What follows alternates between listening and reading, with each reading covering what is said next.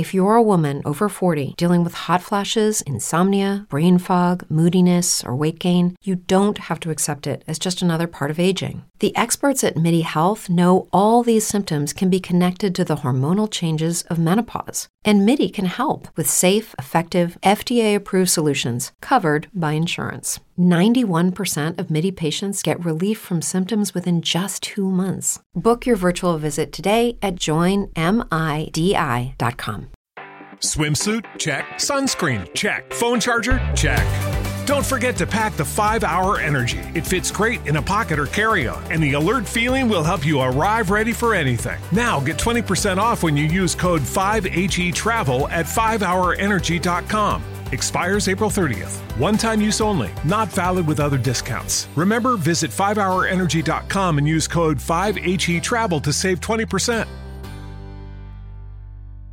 Hey, it's Monique. Welcome back to the podcast, or welcome if this is your first time listening. This is the Brown Vegan Podcast, episode one fifty-one. And with this show, I love to present veganism from a practical perspective to help everyday people go vegan in a way that feels good to them. I also love to share overall wellness topics and vegan entrepreneurship topics, because this is truly a lifestyle. It's so much more than food. Be sure to come hang out with me on Instagram and YouTube. I'm Brown Vegan on both of those platforms. And yes, I hope you're having an amazing day. Thank you so much, as always, for tuning in, hanging out with me, all of that good stuff.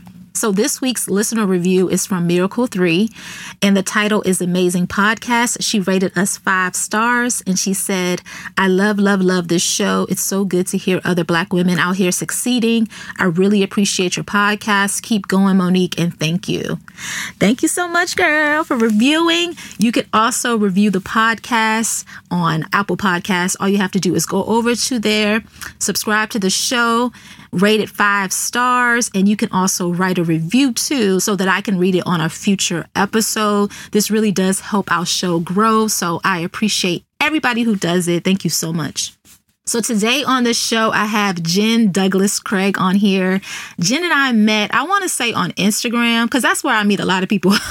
It might have been YouTube a few years ago, and we just really connected over us being vegan moms and just life, you know? So she's on the show to talk about her vegan journey and also chat about raising vegan kids, compassionate parenting, which I think is so important. We talk about climate change. And then we also spend the last half of the conversation talking about podcasting, because Jen recently started her own podcast, which is amazing. I always think it's important to have more vegan podcasts out there.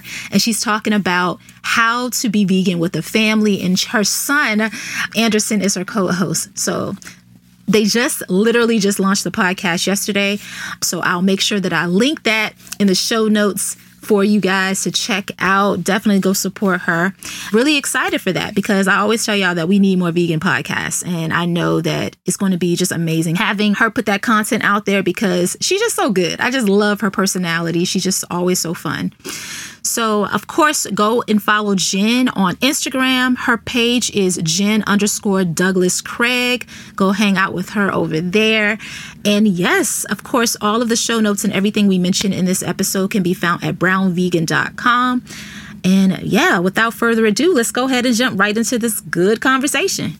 Well, I decided to become vegan because I think the answer most people give is like the peop- the planet, our health, the environment, the animals, and that's all very true for me too. But I think what brought me to veganism was for sure this nagging question I had when I was nursing Tessa, who's my youngest daughter. She, she I was nursing her, and I kept thinking to myself, wait a second, if if she's drinking my milk and I'm producing milk, then if we're drinking cow's milk, then where are the babies?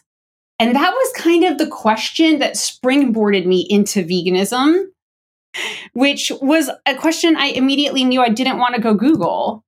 I, I didn't want to look it up and see, you know, why. I, it was so disturbing to me even before I knew the information. I just already knew, like, do not Google this. Do not Google this. And really from then on, I just kind of tumbled into a slew of information that de- totally took me down this rabbit hole. I think what made me, I think, so doggedly curious about veganism and searching through all that information and reading these books and all of these films and documentaries was the climate information that I did end up finding. Because as a new mom, I started to feel panicky. Like, what can I do personally, me, at home with these two tiny kids? Like, what on earth am I going to be able to do to help them? Because I started to feel like, oh my gosh, I cannot believe that I just had kids on a planet that is like in terrible danger. So that's a bit of a, a bit of a hodgepodge, because I think, you know, I, I want to say that I think the road to veganism is often paved by so many breadcrumbs that we may not necessarily notice until later. Like when I look back, uh, you know, I can say that story of like n- nursing Tessa and then asking that question was kind of the catalyst that made me then do the research. But I think if I look before that, there were so many little moments. People I had met who are vegan, who made me think twice, just kind of curious, like, oh, why are you vegan? And, you know, being interested in recipes when I was younger, or Jane Goodall when I was a kid, and I would read those books. You know, there were tiny little breadcrumbs the whole way up, I think. I agree. You know what? That is, I was going to ask you, because when you said you were breastfeeding Tessa, I was like, okay, but that and something else has to be there, because a lot of women breastfeed their babies and never think about veganism. So I knew that there had to be something else in your life that led you here. Like you said, the breadcrumbs. I love that analogy, because that's exactly what it is. It's just like these little, little whispers, little seeds that come into your life. And then you're like, okay, maybe this will be something for me. For me. So I know that you had Anderson at that point, because Tessa's your, your baby. And when you had Tessa, did you decide to become vegan right away after you breastfed her? Or was it like a, a transition, like a slow transition as you started to research and watch some of those documentaries? It was very slow. It was super slow, the transition. And I always tell people when they kind of ask me, like, how did you become vegan? Or I always tell them, oh my gosh, it took so long. I think it would take, it took about two years, honestly. And I think a lot of that was just research gathering. For me, it felt like there were several different components that had to come together for me to become vegan. Like the first component was the research itself. Like, why? Why would I become vegan? So there's that. And then just the logistics, like how do I do the whole nutrition thing? Mm-hmm. And what do I cook? And then how do we go to restaurants? Like the logistical stuff. And then there's like the social stuff, you know, how do I, part, right? Right? How do I go home for the holidays? What does it look like when I go to my friend's house now? I don't want to be that guest that's, you know, kind of a pain in the butt. I want to be the easy guest. I pride myself in being the person who eats anything and is very easily accommodated. So I felt like those two years that it took me to transition, I think the research part was the most important, because that's where I kind of gathered all sorts of information that really helped me go forward. And it's actually where I met you. Not, I didn't meet you, but that's where I found you. I found your YouTube channel during that first year of the transition, because I was Googling or searching on YouTube vegan kids. And so your channel popped up. Mm, yeah. And you had so much content with your kids at that time who were much younger. Mm-hmm. And it gave me a visual, and it gave me an idea that I could actually do this. I'm seeing yes. someone else do this. I remember one video you talking talking about your son who was very picky about vegetables, but you were still putting it on his plate. And you would talk about that and uh, and all of your kids, and how each one of them, you know, had a different relationship with vegan food. And it just gave me this encouragement to be able to try. Yes. That was super helpful. So thank yes, because that was the goal. Thank you so much for that. Because, you know, sometimes when you do something, you're not really sure if it's impactful, like if it makes a difference.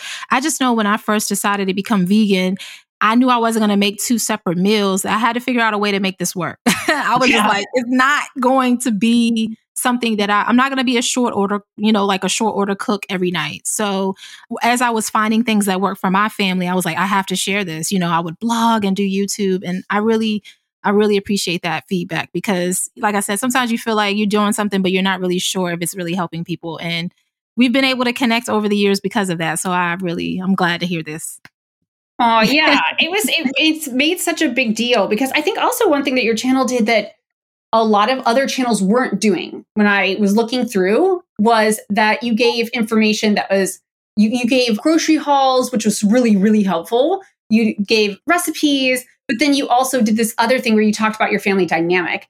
And the, that third component was the one that I had a hard time finding. And it mm. was the one that was the most helpful to me. So yes, it did make a difference in people's lives. So talking about, as far as, like you said, the different personalities, the different eating styles, is mm-hmm. that what you mean when you say that? Yeah. Yeah. Yeah. The different eating and your, and your approach, you, you would talk about the way that you would approach your kids and your husband. And that was really helpful because that was the component that I wasn't really sure about. Like, how do I approach my family members? How do I have this conversation? Because, you know, I think it would have been so different if I was somebody who was on my own mm-hmm. as an adult deciding to become vegan. The research would have been much, maybe maybe it would have been smaller, right? More simple.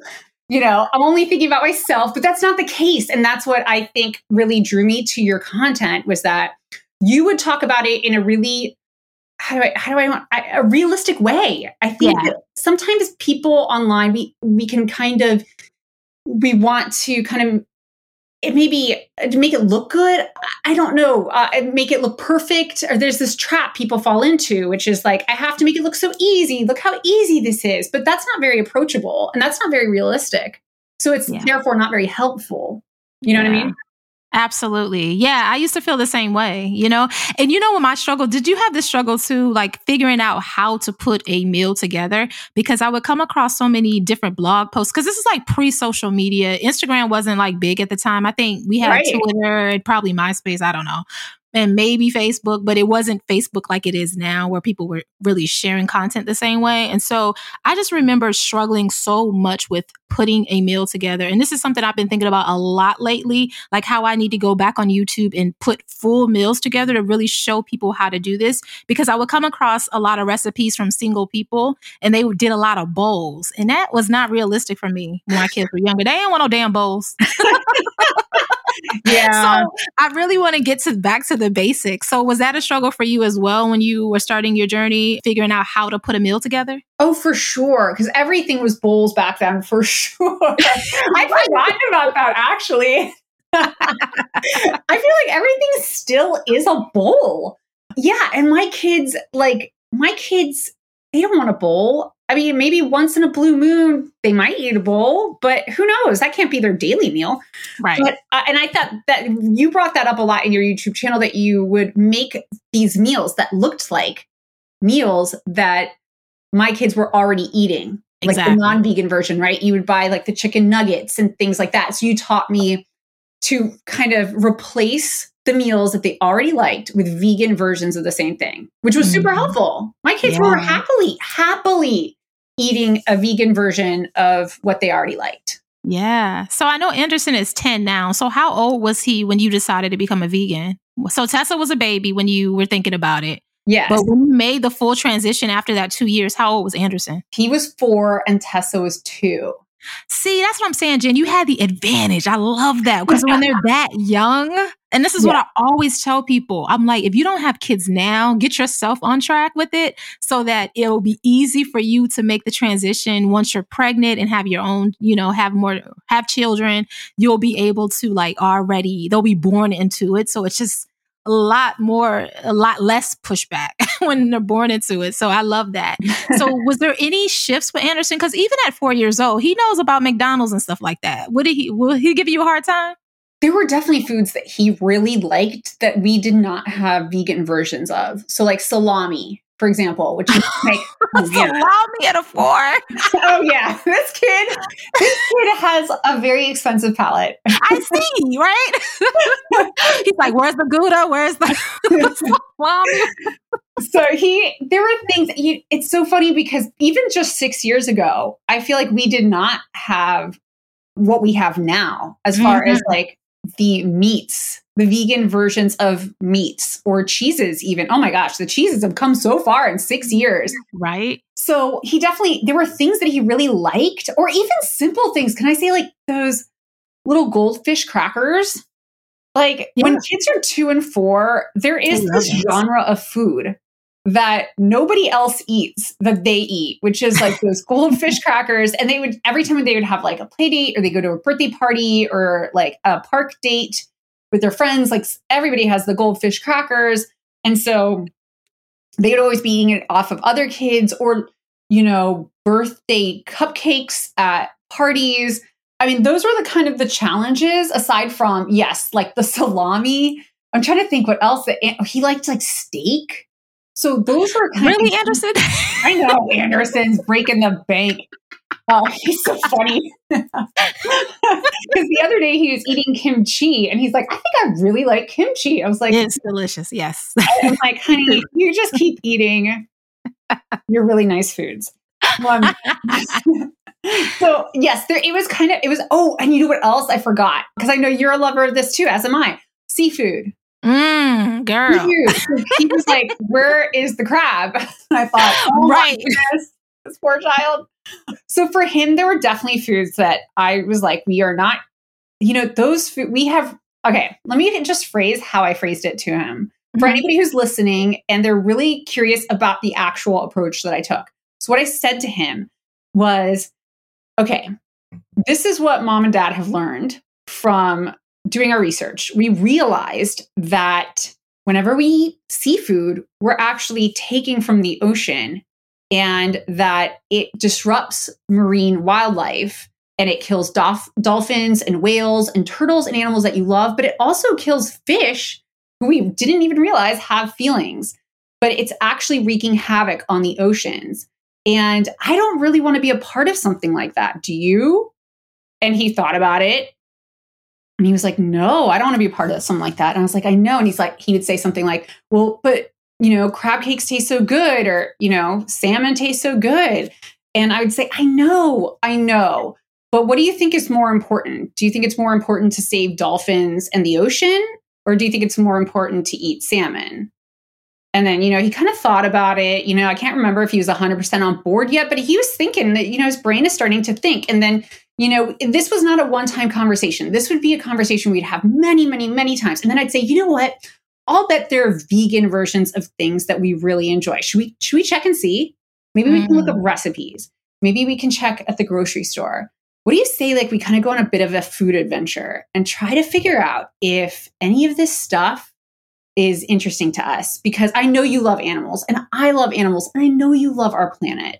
And I used to tell Anderson and Tessa at four and two years old that they were earth savers. You guys want to be earth savers? You want to save the animals and, and the planet? And they'd be like, yeah. And we would have this conversation, like I said, many, many times. And I would simplify it. And I would always put the ball in their court. You know, is this something you want to do? This is something I want to do and dad wants to do, but do you want to do that? And I kind of let them come to that conclusion themselves, but with a lot of conversation and with a lot of influence, to be mm-hmm. honest. And I bought books about it and we would watch, you know, videos with these animals that they love, just so that they're reacquainted with these animals and just trying to continue to push that perspective towards something that they really value. And to say like, this is, it's sometimes it's okay to make sacrifices for things that are really important to us, that can make us feel better actually inside, that we're doing something really good. So that's my approach. Mm-hmm.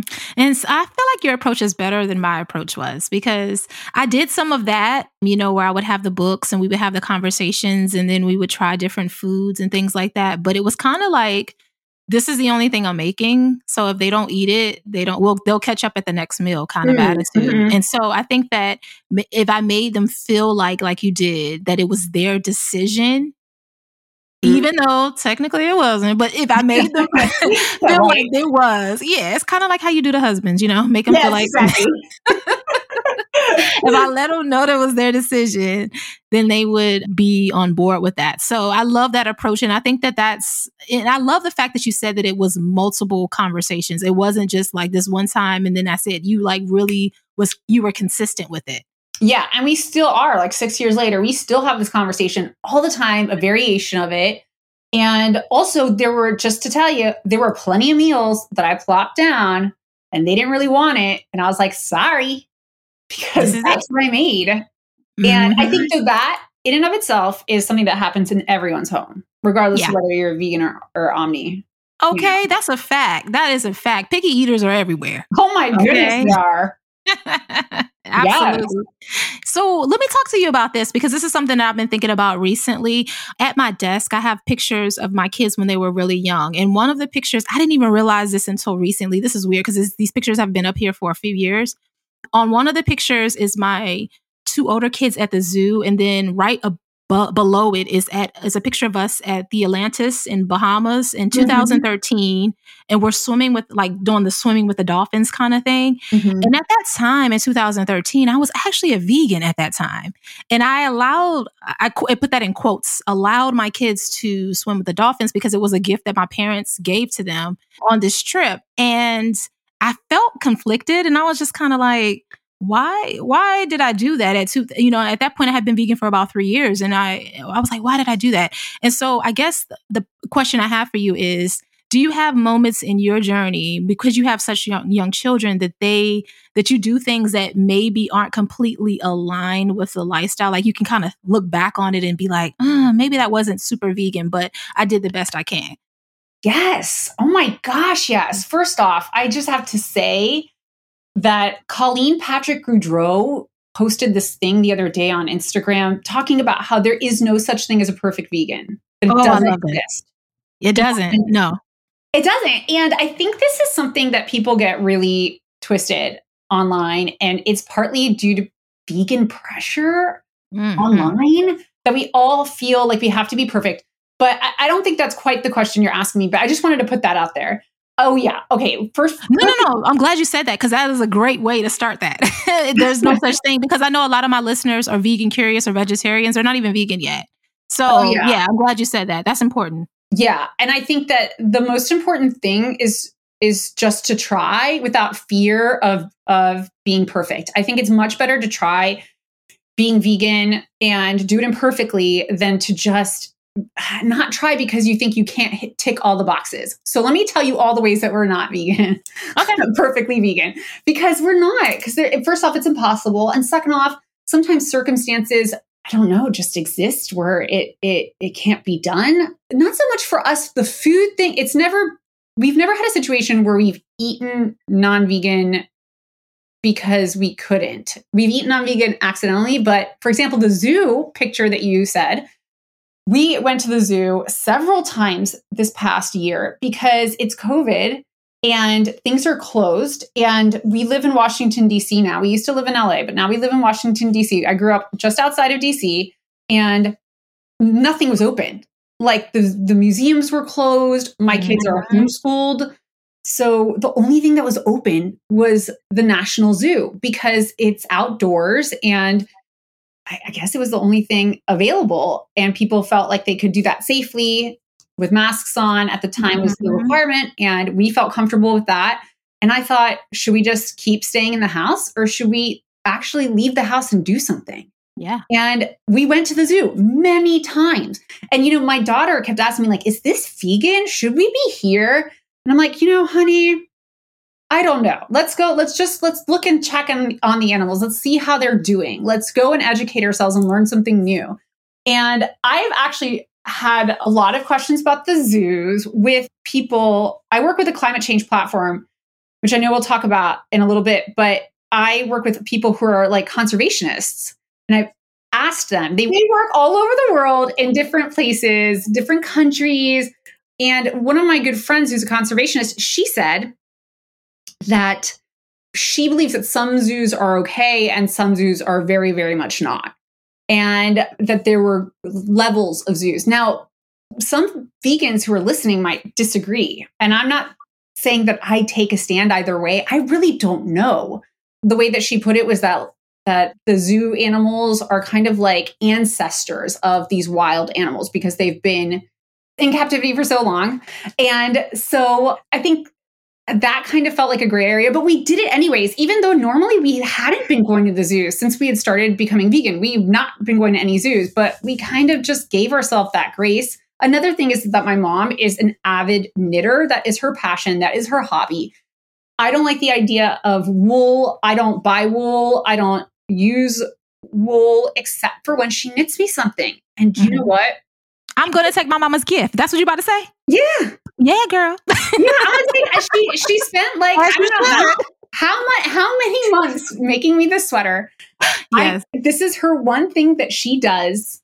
You know, I'm going to accept it. Would I ask her like, you know, you know, I, you know what, you know what's crazy? Can I just say real quick? You know what's crazy is when I first started becoming vegan, you know, hey, I don't know if this happened to you, but I kind of got on a high horse a little bit. Like everybody needs to be vegan now, which if I could snap my fingers and everybody be vegan, I would totally do it just for the sake of our planet. But, you know, I remember thinking my mom should stop knitting because this is, you know, this is hurting the animals.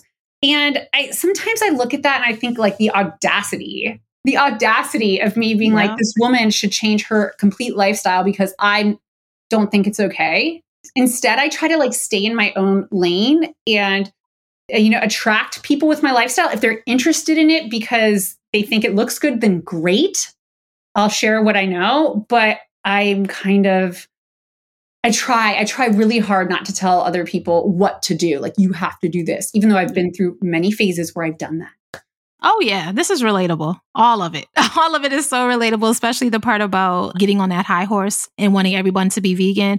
But as the years go on, I just I just truly believe in just doing the best I can every day and hoping that, like you said, my life inspires other people to to not only like question how they do things and in a better way, not question like making them feel bad, but how can I help other people in the most compassionate way? Because I noticed that a lot of vegans have compassion for animals and don't have any compassion for humans. And this shit is, is weird to me, but oh I just want to make sure I do the best. Yeah. That's like the understatement of the year. yeah. yeah. So I want to talk about climate change because I know you're passionate about that. And that research is what led you to deciding to become a vegan. And it's crazy because my parents are not vegan, but I've been talking about climate change on and off for the, you know, the last, what, eleven years that I've been vegan and why that's one of the reasons why we should consider this lifestyle. And my dad said to me this last snowstorm that we had, Jen, because you live up here, you know, the last, yeah. it, we literally went from like sixty-five degree weather to fourteen inches of snow in twenty-four hours. Yeah. And so my dad was like, okay, this climate change thing is real. So, I mean, I think he thought that anyway, but when he, like seeing it like that, he was like, oh yeah, something's not right. Mm-hmm. So for you, what part of the climate change conversation led you to decide to become a vegan? I felt so helpless to protect my kids. And it was that helplessness that made me really feel like I need to do something. What can I actually do that will have an impact that I can feasibly do? Things come to mind. We think like, oh, the systems need to change and it's big governments that need to change and it's corporations that need to change. But really, those things change because people change and we put the pressure on. So, you know, it's weird because sometimes you think, I'm only one person, like, do I even make a difference? But it really does make a difference because I can see now after six years, I have had a ripple effect of the people I know in my life who have either gone vegan over many years of seeing me be vegan, or they are eating more vegan meals and taking it seriously and buying more vegan products. And every time somebody buys a vegan product, that really does, you know, we vote with our dollars, but that really it came down to what can I actually do? And all the research that I did, my favorite book was Eating Animals. Did you read that one? No, I don't think I ever read that one. That I know was, it's, it's been out about ten years, right? Is that yeah, the same that one? It has yeah. been out ten years. And he wrote another book recently. Jonathan Safran Foer is his name. And he wrote another one called We Are the Weather. And that one came out recently. And I haven't finished reading it because between COVID and climate change, I'm like, oh, I cannot take any more bad news. But the book is really good so far. But that book, Eating Animals, convinced me this is absolutely not okay for me to do. I can't be a hypocrite. If I really care about my kids and I care about the planet move, coming, you know, in the future, then I need to make a change. And Eating Animals, especially after I read the book, I was like, oh, I can't like bury my head in the sand and pretend like I don't know this information. I know it now. I know that the resources that we use to produce agriculture is immense and catastrophic. Mm-hmm. And I always preface this with not everyone can be vegan. And I think for all of your listeners who feel like, you know, vegan curious, interested, not everyone can be vegan. That is a reality. And when I say that I'm doing this for climate and that all of us who can should, I mean all of us who have the choice, who have the means, who have the ability, who are standing in a grocery store and can choose, financially choose between, you know, beans and meat or mm-hmm. Beyond Meat and meat. Like, I'm talking about those of us that have that choice. For other people who don't have those means or who live in countries where they need to fish themselves or they need to hunt and gather, like, we're not talking about them. I'm literally just talking about people who have the means. And even people in this country may not have the means. And and so I'm not expecting everyone to become vegan for sure. But I felt like I'm somebody personally, me, who goes to a grocery store and can decide between like chicken or, you know, Trader Joe's. Tofu or... Yeah, yeah, exactly. Tofu. I love tofu. Yeah, exactly. I can I can make the choice. Like, I don't need to worry about anybody else. When I go to the grocery store, am I helping the planet or am I causing damage? That's literally my only question.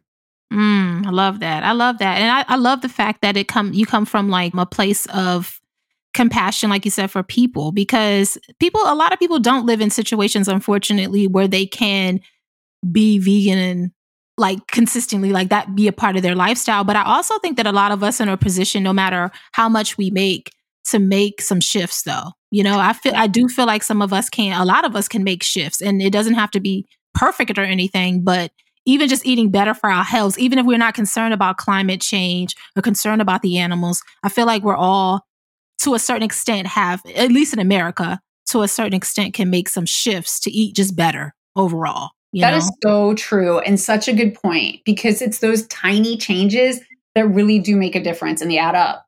Absolutely. Absolutely. This is this part has been so good.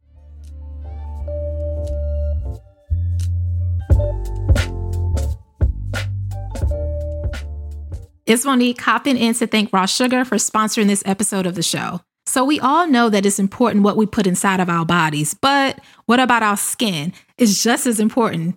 That's why I have to tell you about Raw Sugar's new line of deodorant made from plant-derived ingredients. Not only does their deodorant smell amazing, but you don't have to worry about aluminum, baking soda, parabens, and other yucky ingredients that you find in so many other brands. Raw Sugar's deodorant is also allergy tested and glides on clean and smooth. So I trust Raw Sugar as a brand overall because it's the only body wash that I use. So you know I had to try their new line of deodorant for another layer of freshness. Raw coconut and lime is my favorite scent right now, but they have several other options for you to choose from, including their lavender and lemon sugar and their fragrance-free stick. Not only does Raw Sugar deodorant work well on my armpits, but it's also vegan and cruelty-free, and their packaging is simple and one hundred percent biodegradable. Be sure to go to raw sugar living dot com to find a retailer near you. I like to get my Raw Sugar products from Target and Wegmans, but if you don't live near those stores, check out raw sugar living dot com to find a retailer near you. Vegan life is a good life, so you never have to worry about denying your sweet tooth. That's why I have to shout out Maxine's Heavenly for sponsoring this episode of the show. They make super soft home-style cookies sweetened with natural, unrefined sugar, and their soft line of cookies are actually gluten-free. So I know sometimes when we hear natural ingredients for cookies, we automatically think it's not good, but I promise that's not the case here. Not only are their cookies delicious, but they have so many amazing ingredients that I don't feel guilty about eating a cookie or two a day. My favorites right now from the super soft line are the peanut butter chocolate chunk and snickerdoodle. But I have to tell y'all that I really didn't even get a lot of the peanut butter chocolate chunk because my son Elijah ate most of the box. And y'all know he's my picky eater, so I figure he approves. Maxine's Heavenly launches their crispy cookie line in February, and I can't wait to tell you more about them once I try them. But for now, I need you to go over to maxines heavenly dot com and use the discount code BROWNVEGAN to save twenty-five percent. And that's Brown Vegan as one word. Once again, the website is maxines heavenly dot com, discount code BROWNVEGAN. I'll also be sure to include it in the show notes and the blog post for this episode so that you can click right through.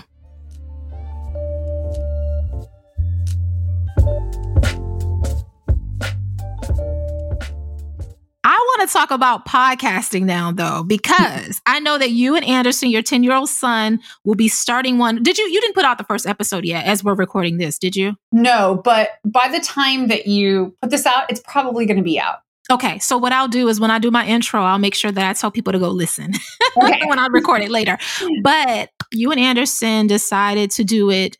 I know that you, we talked about podcasting, I would say like two years ago, Jen, just casually. Remember, it was about two yeah. years, right? We t- casually talked about you starting a podcast, and now you and Anderson, he's going to be your co-host and you're going to do one. I wanted to know, like, first of all, what made you decide that podcasting is going to be the platform for you as far as getting your message out there? Because a lot of people, it's easier to just say something on Instagram or maybe say something on a blog post or say something on YouTube. So why did you decide, why did you do, why did you decide to go with podcasting? Well, I, I love podcasts. So it's the media that I consume daily. So for me, it's it's like a format that I'm familiar with, that I really enjoy. That's a format that I learned from. So it seemed like a natural choice because I also wanted to just be able to have a conversation, a long form conversation. And it just seemed like podcasts was kind of the perfect media to do that. Mm-hmm. You know yeah. what I mean? I know so what are you guys planning to talk about? Well, okay. So my big idea is that going back to when I was doing research, when I was becoming vegan, is that I would go from like your YouTube channel to say someone else's YouTube channel, to someone else's YouTube channel, to someone else's podcast, to someone else's Instagram, looking for how did you approach transitioning with your family? That was the question. And then all the nuances that go with that, like how did you have these conversations? What about if your kid says like, no, I don't want to eat that? Or what if your kid says, you know, actually, I don't like this idea? Or you know, what if you go to your family's house? And, you know, I had all of these kind of nuanced questions that I was looking for answers to. And I found that only some people were talking about that, for example, like you and, and a handful of others, but it was really hard to find. And I realized that everybody kind of approached it differently. And I was really curious as to how I would approach it. I wasn't sure. I kind of just kept looking around. And this podcast answers that basically. I'm going to be doing a lot of solo episodes, some with Anderson, most with Anderson. And you don't have a choice because Anderson wants to be there. My ten-year-old son wants to be in this podcast so bad. And I'm cool with that because I think the young people, like, you know, the kids of the people listening will want to hear, will want to hear from someone their age is what I mean to say. I, I will be doing solo episodes talking about this is how I approached our transition. This is what I wish I had done differently. This is how I handled the nutrition. This is how I handled the family, which was disastrous initially, but it's fine now.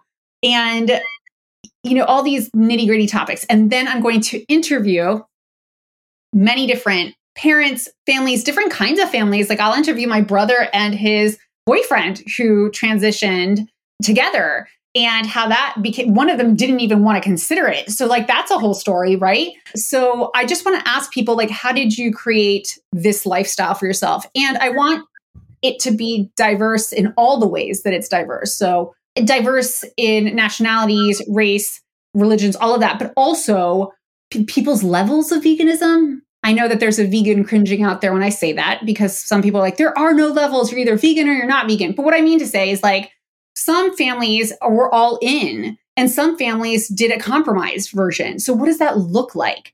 If you do a compromise, what does that look like? And by the way, you know, when I was transitioning, I didn't even really think about the fact that there was compromise until I found it, I ran into your channel and I was like, oh my gosh, like we don't have to be perfect. We can just try our best. Oh my gosh, what a revelation, Monique. We can just try our best. Yeah.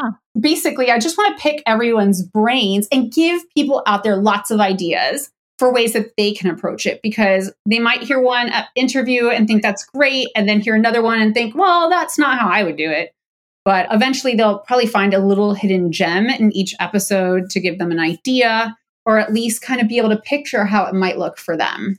Mm-hmm. I remember when we did our consultation last year, you were saying that you wanted to do this on a limited basis. Mm-hmm. Are you still considering that, or do you want to just continue to get, keep going? Because it sounds like you have a whole format plan now. You know, I don't know. It depends on the day, to be honest. Sometimes I'm like, why am I doing this? This feels so hard. I okay, mean, what's hard? Jen, okay, so listen to the listeners. I told Jen that, because I know that she's just starting this up and her Anderson are planning and recording. And I said, because I get so many podcast questions, to come on and just any questions she has about podcasting now that she's actually started the process herself, to ask, have those questions for me. Because we did a consultation last year where I kind of helped her like go through some of the things that she was having like hangups about. Mm-hmm. So we kind of like processed all of that. And now that you're doing the show, I'm sure that you have a lot of other questions now. So go ahead, start where you yes. want. And first off, can I just say the consultation was amazing. And for anybody who's listening who has an idea for a podcast, but you think like it's going to be too hard and you're like me, then, you know, I would definitely suggest a consultation, because it was a game changer. I literally would not have done, like Monique said, I, I asked her about podcasting two years ago, just kind of casually. Was, I, I even did, I recorded a couple things, but it just felt too hard and I dropped the ball. But then when I hired Monique to do this consultation, it shifted everything. Suddenly, I, everything was kind of answered. All of my tech questions were answered. And for anybody listening who's like, yeah, but there's tech questions online. Like you can, you can, because I went down that road where I looked up like, you know, YouTube videos where it's like how to start a podcast. Oh my gosh, that was so confusing to me. They would recommend things and I would try to do them and they were harder than I thought that they would be. And it was so much easier just to have you there to, to say like, tell me exactly what to do. Like literally tell me everything to do. I'm going to write it down and I'm just going to do it. Yeah. And it was so decisive because I, I'm really an indecisive type of person. So I could probably go back and forth about like, what microphone should I get and what, you know, platform should I use? Mm-hmm. And it just simplified things so much. So to answer your question, what questions do I have? Okay. Oh, yeah. I wrote them down because I have endless questions about it. So, okay. So, okay. What in your mind makes a really good podcast? What are the things you look for? What do you think? What are the things that make a really good podcast for you? What do you think? Hmm. Like you, I listen to a lot of podcasts. YouTube, li- well, listening to YouTube videos and podcasts are like my T V, basically. Mm. Uh, what makes a good podcast to me is very conversational. Like I need, I need all of the feels. I need to be, I love candid co- conversation. I love people who aren't afraid to share what the hell is happening. Mm. I don't even know if that makes sense, but I just love the format to be very conversational. Like for instance, we're having, this is a quote unquote interview, but to me, it feels like a conversation. And I think that's very important. So yeah, conversational is very important to me. What about you? Like, what do you look for as someone who listens a lot? Yeah, I would say conversational is really good. I like that too.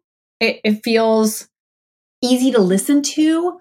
I would also say like informative or, or direct in a way. I think that it sound that sounds like it contradicts itself, but like no, I think it, it doesn't. Mm-mm. Okay, you know what I mean, right? Like yeah. It gets to the point.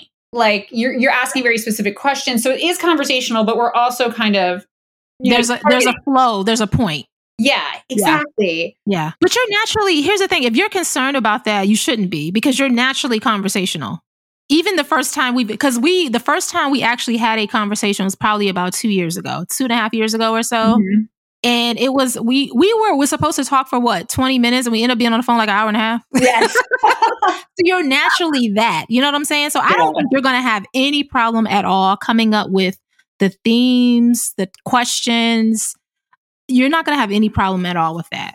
You're not. Right. I'm telling you, you're natural. Because I feel like sometimes some people aren't necessarily natural with that. They kind of have to just get comfortable with it. But you, this is you. This is your lane. Yeah, I'm extremely enthusiastic, which I think puts people off sometimes, but may work for podcasting. How does it put people off? What do you mean? In real life, you mean? Like oh, in the street? Uh, what do you mean? In the street. I, sometimes I'll meet people and they're like, you were so enthusiastic at first. I thought you were going to be too much, but then I just ended up really liking you. I've had that said to me. That's okay, though. I don't take that personally. I, I, yeah. I don't know. Don't go down a notch. Don't go down a notch. People love that shit. Don't go down a notch. Stay where you are. Okay. Thank you. I don't think I could if I tried. It's it's almost annoying. You can't. You can't. Okay. So what are the biggest podcasting mistakes? So I think one of the mistakes I made was when I first started was over editing. Oh God. Shout out to Daniel who edits the show now.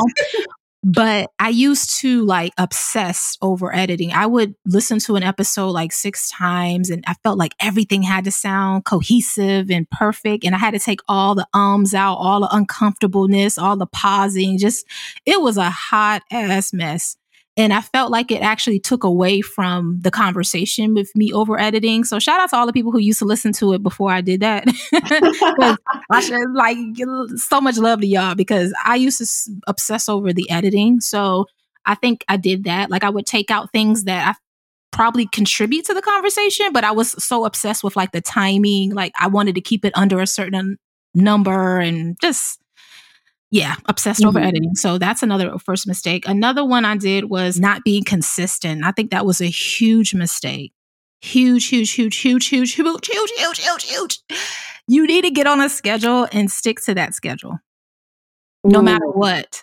And the way to do that lately has been for me is just like batching. So for instance, I have four interviews this week. And so that's all my content wow. for February. You know what I mean? Like just yeah. getting it done. So not being consistent was hard for me. Not having, girl, let me tell you, Jen, I don't know if I ever told you this, but tell me why I used to, you know how before we did this, we had a fifteen minute talk where we kind of went over the topics. I let you know what to expect. And that was everything. And we just got off the phone and went about our business, right? Mm-hmm. Jen, I used to have people come on this show and I have never had a conversation with them at all. And we would just start talking. In my early days, girl, shout out. And shout out to those people, too, that trusted me not to make them sound crazy. Okay, Let, let's talk about that. Seriously, it was so bad. And this is just in the fifteen minute conversation that I have before I actually do. So, I, you know how I do it. I have the fifteen minute conversation on one day, and then the interview is on a whole nother day. And that fifteen minutes is powerful. You hear me? I like, it gives me a chance to build like a rapport with people, find out any questions or concerns they have, go over, like flesh out the topics. It's, it's, it's clutch. It's so important to have that. So that's a mistake I made is not doing that in the beginning. Ooh, that's a good one. Yeah. Another mistake is that I didn't even research my guests at all. I will literally just say, oh, you cool. I follow you on Instagram. You cool. Come on my podcast.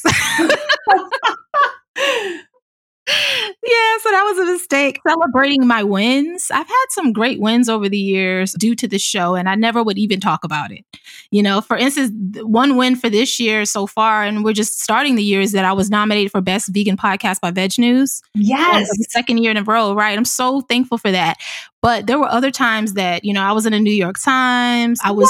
Wow. top rate one of the top rated podcasts for Apple Podcasts, and I think I just briefly mentioned it. Like I just like not celebrating the, you know, oh, which yeah. we consider like big deals. Just kind of like uh, feeling kind of weird about that. So I'm over that. I'm, I'm celebrating everything now. Oh, good, good. Yes, not getting help sooner is a big thing. When I hired my editor, I couldn't even afford to pay him. I couldn't even afford to pay him when I hired him, but I did it anyway. Because I really wanted to take the show to the next level. And I was like, I'll figure this out. Like, I have to figure it out. Because, and he is so amazing. Let me tell you, he cold pitched me, right? On a day that I was like second guessing whether or not I should even continue with this podcast. Even though I love doing it, it's just, it's a lot of work. Like, you don't think it is, but it really is a lot of work. The whole process of, you know, pitching and interviewing and getting things together and working with brands and just all of that's a whole process. And so he cold pitched me and he was like, listen, you know, I'll edit one episode for free. This is what I do.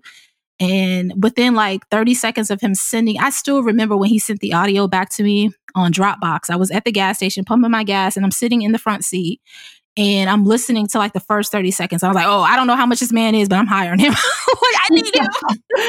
So not getting help sooner. I think that that would have, that's like a part of like the consistency as well. Like having somebody like put everything together for me. When he took that off my plate, I just like a sigh of relief. I didn't realize how much editing and doing everything was stressing me out until I wasn't doing it anymore. It was wow. one of those things. Okay, I was already going to make a couple of those mistakes. So I'm really Which one? Which one in particular? Which one? The fifteen minute before one. Talking to people before. Yeah, it, it, it, I think it just makes the conversation so much, so much more rich, you know? And it's funny because people sometimes they'll send me a D M and they'll ask me about how someone is doing. Like they think I really know people like for real, like their whole lives. And I'm like, I really don't know. Like I, I, I, I, I have a way of like probably making people feel real comfortable. And I love that. And I think that's just natural. That's just something that I naturally have. But I really don't know a lot of the people that come on the show. I just, if I, right. if I vibe with you, I vibe with you. You know, that's just how I am. So, yeah. I think those are really helpful. And, you know, the other one that I really, not over editing is a really great one. I mean, obviously mm-hmm. the one where you outsource completely is great. But I think for me, for starting out or anybody else starting out right now who is just going to kind of test the waters. No, I don't I don't recommend that when you're starting out to outsource, because I think it's important to know how to do all of these steps yourself so that when you do outsource, you'll get the best results from the outsourcing. So by the time Daniel came in to do all my editing for me, I already had a workflow. So right, it was very right. easy for me to just transfer it right over to him because I already knew what I wanted and how I wanted things to sound. So I think the important parts is like figuring out what the format of your show is going to be, with the type of energy, the type of tone you want for your show, doing all of the, you know, the nitty gritty behind the scenes stuff and figuring out that and then hand it off. I don't recommend yeah. doing that in the beginning though. Even though I feel like, I guess the mistake for me is I waited too long. Yeah. You know, that's the mistake. It wasn't that I didn't do it at all. It was just, it took forever.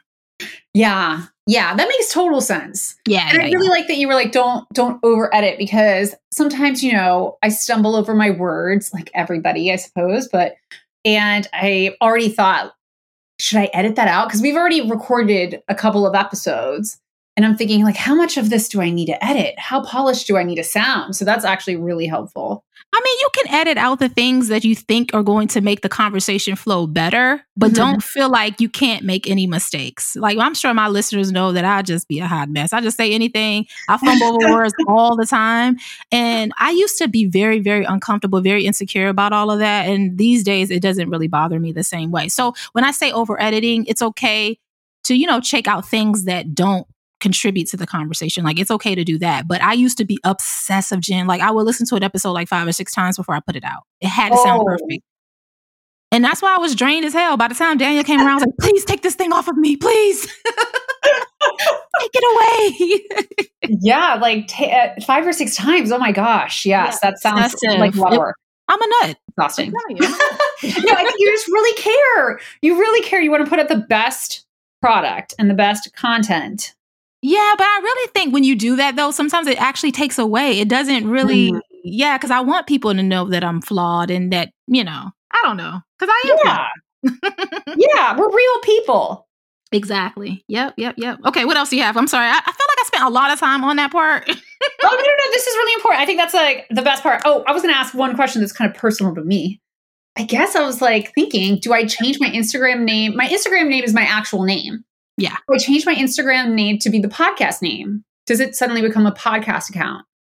If you want it, but I think it's more fun the way it is right now. Like, I love being able to see the kids and then you're mm-hmm. just like talking and sharing. And I, I've thought about this myself. Do I need a page for, for the podcast? But I don't feel like I do. I just wanted Great. to just be like just a lifestyle brand and just everything who I am is all in one place. And plus, I don't want to manage multiple accounts. I could barely manage the one I got, the main one. I'm just gonna keep it real. So for me, no, I don't think it makes a difference, but I mean, it's up to you how you want to oh, do it. it. Good. Yeah, I don't yeah, think I, so. I'm not really that dedicated to Instagram. It's, Have you come up with a name? Yeah, I came up with a name. It's called Becoming a Vegan Family Podcast. Love you it. know, this one was forever, guys. Those of you listening, this took forever. This was the hard, one of the hardest parts was like coming up with a name. Oh my mm. God. But so- you know what? I love it. Your, your podcast is very S E O friendly. Yes. Because I feel like people will be searching for that, that term. So that's yeah. perfect. Yeah. Yeah. Yeah. Yeah. Absolutely. I think that is, I just wanted people to type it in because, you know, really this comes down to, I'm doing this because I want people to get the information they're looking for. Yeah. So I feel like in the end, I just want them to be able to find the information. So Becoming a Vegan Family, I feel like I would plug that in perhaps into Apple or something. Hell yeah. And Google, because podcasting is very S E O in general. People searching for different things, they'll come up too. So yeah. Oh, good. Absolutely. Yes. Yeah. Yes. I don't think I have any more podcast questions. Okay. For sure. I mean, I'm sure I will over the next several weeks. Yeah. Just D M me. I told you, girl. Just D M yeah. me. But yeah, I mean, I'm really excited to listen to your show. I know it's going to be great. You're going to have all the people on there. You got to have me on there too. Cause you know, I yes, gotta you are now. Coming on. Okay. Cool. Cool. So before we wrap up though, Jen, I feel like this was a great conversation. I want, I know Anderson wanted to come on for a few seconds to say hi mm-hmm. and just to talk about what he wants to talk about on the podcast when you guys do your thing. So bring him in when he's ready. Okay. Let me go get him. All right. He's here. Anderson, welcome to the Brown Vegan Podcast. Hello. Hey, so tell us, what are you planning to talk about when you start your podcast, when you guys put your episodes out? Well, veganism, obviously, and maybe mushrooms, because that's what I'm interested in. Okay. But you like, like foraging? Yeah, I do. Oh, nice. Yeah. Okay. That's dope. So what do you like about being a vegan? There is something like special about knowing that you're not like hurting the planet and bringing the world like peace, I guess. And also, when I thought about veganism, really, like, you can really get anything that you used to enjoy as a non-vegan in vegan form. Like, there's Just Egg, which is an egg replacer. There is vegan shrimp, vegan ham, vegan burgers. And then you realize, wait, this is all the stuff I used to like. Mm-hmm. And then you realize, oh, I can just eat this instead. Yeah. So outside of mushrooms, what are some of your other favorite foods? I like pasta. I like pesto. Like mm. my grandma makes really good pesto, and she just made it a couple days ago.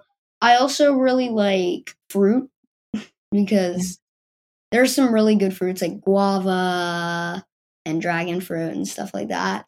Okay. Your palate is just fancy and I love it. My sister says it's weird. Okay. So yeah, thank you for being on our show, Anderson. I look forward to listening to your podcast too.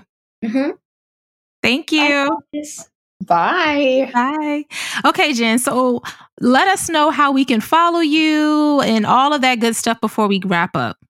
Okay, so the podcast, which should be out by the time you hear this, Woo-hoo. is called Becoming a Vegan Family Podcast.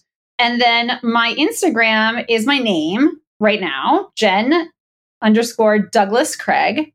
And becoming a vegan family dot com should be the website that we're putting together right now. What? So oh, you were able to buy... Wait, wait, wait, wait. You were able to buy that domain? We're working on it right now, Monique. You trying to buy it or what? Yeah, it was available. What? I know. I really hope it's available by the time that I... Go get it. Look, if it's not available now, go get it now. You better go spend that twelve dollars and get that domain. I can't believe that was open. Yeah. Well, it was as of the last time I checked. But oh, girl, go get it.